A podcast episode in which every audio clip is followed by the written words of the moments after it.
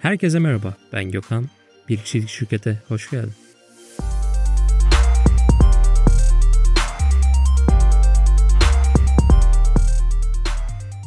...32. bölümden herkese merhaba. Umarım sağlığın, sıhhatin, keyfin yerindedir. Geçtiğimiz hafta bir bölüm yayınlamadım ve bu 8 aylık döngüme ara verdiğim ikinci süreç oldu. Bu süreçte dediğim gibi zaten diğer bölümlerde de bahsediyorum. Her hafta salı günü yeni bölüm yayınlıyorum. Lakin şu an aklına şu görebilir bu bölümü çarşamba günü yüklüyorum. Günümü değiştirme kararı aldım ve artık salı sabahları değil çarşamba sabahları 6'da yeni bölümlerimi seninle paylaşacağım. Peki neler oldu bu? Bir hafta neden atmadım? Neden böyle bir süreç oldu? Bilen arkadaşlar var, bilmeyenler de olabilir belki. Evlendim. Bu sebeple bir hafta bir bölüm atmama kararı aldım. Ve tabii ki tatile gittik, yeni yerler gördük, yeni yerler keşfettik. E bu süreçte tabii ki gezerken de ister istemez kendi işimle alakalı veyahut başka işini yapan o kişileri gözlemleme fırsatı buldum. Ve geçtiğimiz belki 5 ya da 6 sene önce dinlediğim bir podcast aklıma geldi. Biz işimizi yaparken hizmet verdiğimiz insanlar var değil mi? En nihayetinde bir hizmet veriyoruz. Müşterimizin bir problemi çözüyoruz ve karşına bir para alıyoruz. Çözdüğümüz problemin büyüklüğüne göre de ne oluyor aslında bizim kazancımız daha da artabiliyor. Çok büyük sorunlar çözüyorsak eğer ki çok büyük paralarda kazanabiliyoruz. Bu birazcık daha sorun ve e, kazanç dengesiyle alakalı. Biraz da ben duruma bu şekilde bakıyorum.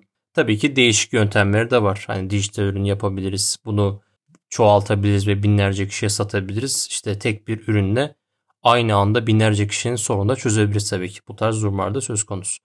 Ama şunu dinlemiştim. 5-6 sene önce dinlediğim podcast'te işte. Biz müşterimize hizmet veriyoruz ama dışarıya çıktığımızda bize hizmet vermek üzere çalışan binlerce insan var. Baktığımızda öyle aslında ne yaptık aslında? Gün içinde işimizi bitirdik. Diyelim ki 6'da mesaiden çıktık. E bir bakkala gidiyoruz. Bakkal ne yapıyor? Bize bir hizmet veriyor. Kafeye oturuyoruz belki ya da bir yerden bir alışveriş yapıyoruz ya da işte getirden veya yemek sepetinden bir şey sipariş ediyoruz. Ne yapıyor aslında? İnsanlar bize hizmet ederek orada para kazanmış oluyor ama mesai saatlerimizde de biz de birilerine hizmet ediyoruz. Bu yaptığımız işin şekline göre değişir ve durum böyleyken de işte tatilde böyle gittiğimiz yerlerde sürekli işte eşimle bir yorum bakma durumundayız. Yani burası nasıldır? İşte yemek yemeye gideceğiz diyelim ki. Hemen Google yorumlarına bakıyoruz. İşte diyelim ki 4.6, 4.8 falan. İşte en yeniye göre hemen sıralıyoruz. İşte burası şöyle bir restoranttı. Hizmet çok güzeldi. Güler yüzlü personel gibi böyle. Bu tarz yorumlara bakarak gidiyoruz ve burada şunu çok net yine fark etme fırsatı elde ettim. Gerçekten hepimiz en iyi hizmeti almak için uğraşıyoruz. Ve tabii ki belli bir bedel, belli bir para vereceğiz karşı tarafa ama bu verdiğimiz paranın karşılığında da en iyi hizmeti almak için uğraşıyoruz. Çünkü kötü bir deneyim yaşadığımızda hepimiz yaşamışızdır. İşte bir restoranta gitmişizdir. Çok kötü bir hizmet vardır. İşte diyelim ki ürünleri çok iyi değildir ya da yemek yemişizdir mesela. Çok fazla yemeği beğenmemişizdir ama parayı mecbur vermek durumundayız en nihayetinde ve buradan ne yaparız bu deneyimden bir çıktı alarak ya işte gitmeden önce bir bakalım Google yorumlarına bir bakalım. İşte ya da bu farklı bir şeyse farklı platformdaki yorumlarına bakalım gibi.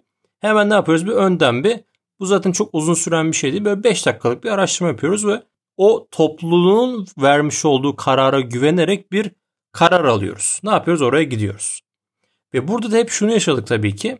Genel anlamda yorumu yüksek yani iyi yorum yapılan böyle 4.5 üzeri yerleri gittiğimiz için gerçekten iyi hizmetin ya da iyi hizmet vermenin önemini tekrardan vakıf olma fırsatı buldum.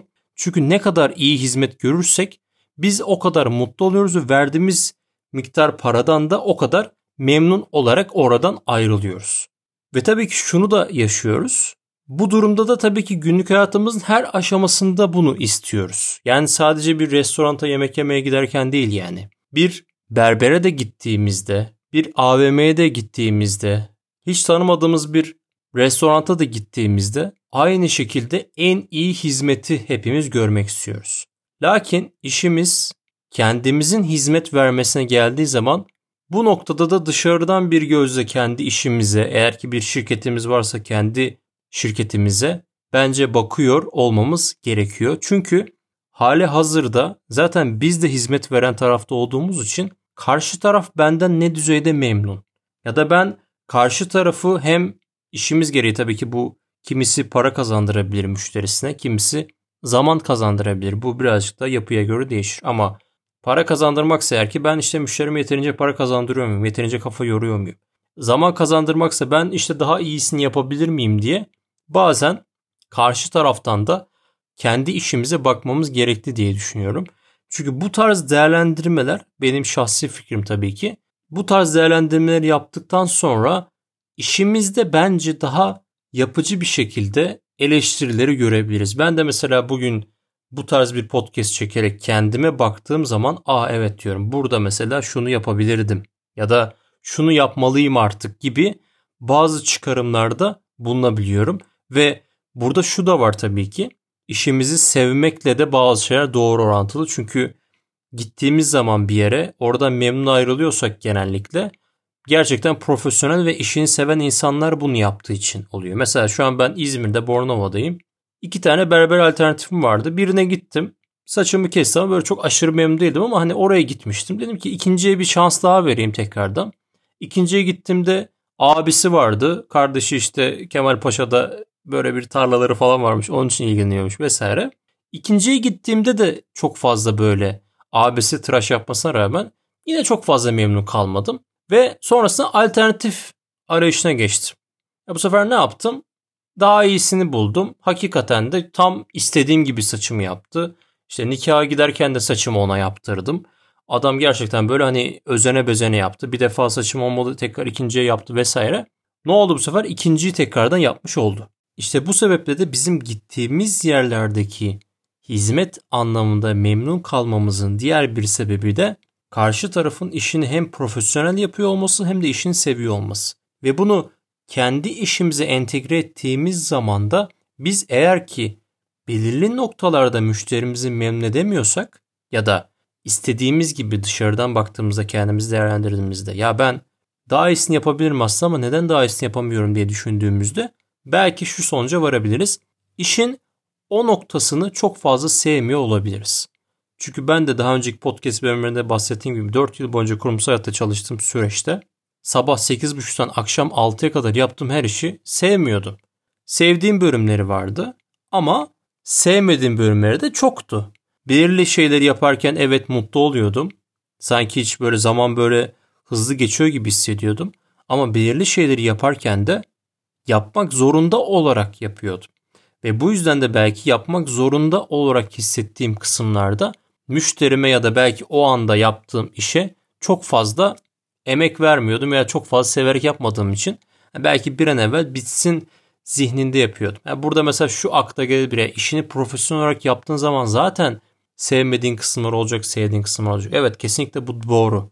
Şu an mesela kendim bir kişi şirket sürecimde de böyle. Ama bunları elimden geldiğince daha basit hale getirmeye çalışıyorum. Yani işin işte muhasebe tarafları, işte belirli müşteri görüşme tarafları diyelim ki sevmediğim tarafları var. Ama bunları belirli düzeyde yapmak zorunda olduğum şeyler olarak kategorilendirdiğimde sevdiğim şeylere imkan tanıyan bir yapıya bürünüyor. İşte bu yüzden de kendi işimizde sevmediğimiz noktaları belki tespit edebilirsek buraları nasıl daha iyi yapabileceğimizi düşünebiliriz. Çünkü her zaman dediğim gibi işimizi biz iyi yaptığımızda müşterimiz de bizden memnun olur. Ve müşteri bizden memnun olursa ne yapar? Çok basit. Müşterimiz bizi yeni kişilere tavsiye eder. Ve yeni kişiler ne yapar aslında? Referansa gelen yeni müşteriler, potansiyel müşteriler o daha doğrusu. Ve potansiyel müşteri görüşmesi yapıp belki o kişiler de biz yakın gelecekte müşteriye çevirebiliriz. Yani süreç aslında bu şekilde yürüyor. Yani bir yere gittiğimizde hep ne diyoruz? Çok güzel bir mekan beğendik, gittik, yemek yedik. Hemen ne yapıyoruz? Eşe, dosta, ailemize, arkadaşlarımıza söylüyoruz değil mi? Ya buraya gittim ben yeni açılmış. Mükemmel hizmet. İşte lezzeti çok iyi. Fiyatı da şu düzeyde ya da fiyatı da uygun. Vallahi kesinlikle git. Çok tavsiye ederim. Yani çok güzel tavsiye ederim falan diyoruz. Ne yapıyoruz? Ücretsiz bir reklam yapıyoruz. İşte kendi işimizde de bir noktada bunu evet belli düzeyde reklam harcamaları yapabiliriz. Müşteri görüşmeleri için reklamlarımızı kullanabiliriz ya da yazabiliriz Instagram'dan insanlara ya da e-posta atabiliriz. Bunlar zaten olacak. Ama belirli noktada da biz işimizi iyi yaparak bunu organik bir süreç haline de getirebiliriz. Biz işimizi iyi yaptığımız zaman zaten insanlar bize bir şekilde ulaşacak ve yeni kişiler de getireceklerdir memnun oldukça. Yani böyle bir döngü kurmak sanki işimizi daha hızlı büyütmemize sebep olabilir ya da işimizi daha iyi noktalara diyelim daha doğrusu. İşimizi daha iyi noktalara getirmemize vesile olabilir.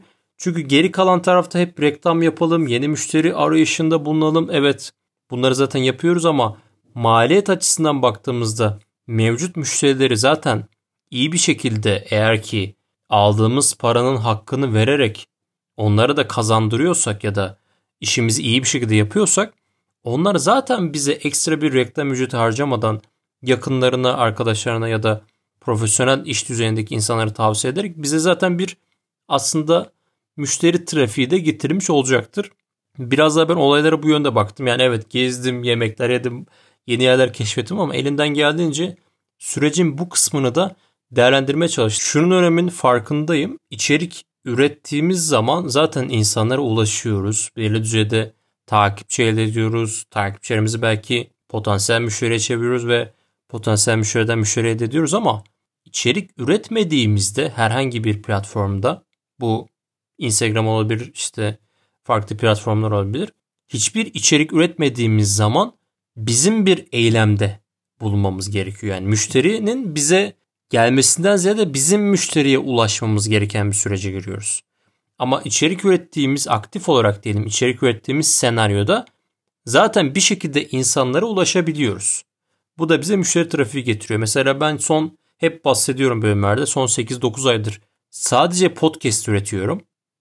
Ve podcast'ten beni tanıyan, beni sektörden bilen insanların tavsiyeleri tarafından bir kazanç trafiği sağlıyorum belki.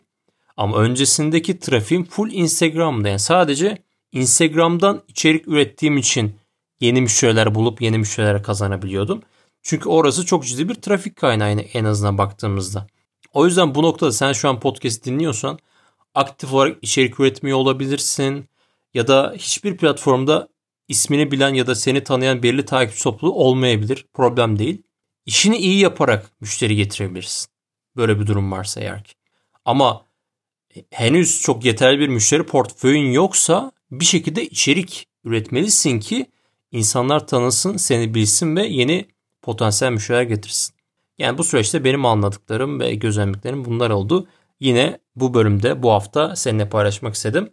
Bunlar ilave olarak aklına takılan, merak ettiğin herhangi bir şey varsa bir kişi şirket Instagram hesabından bana yazmayı unutma. Kendine iyi bak. Bir sonraki bölümde görüşmek üzere.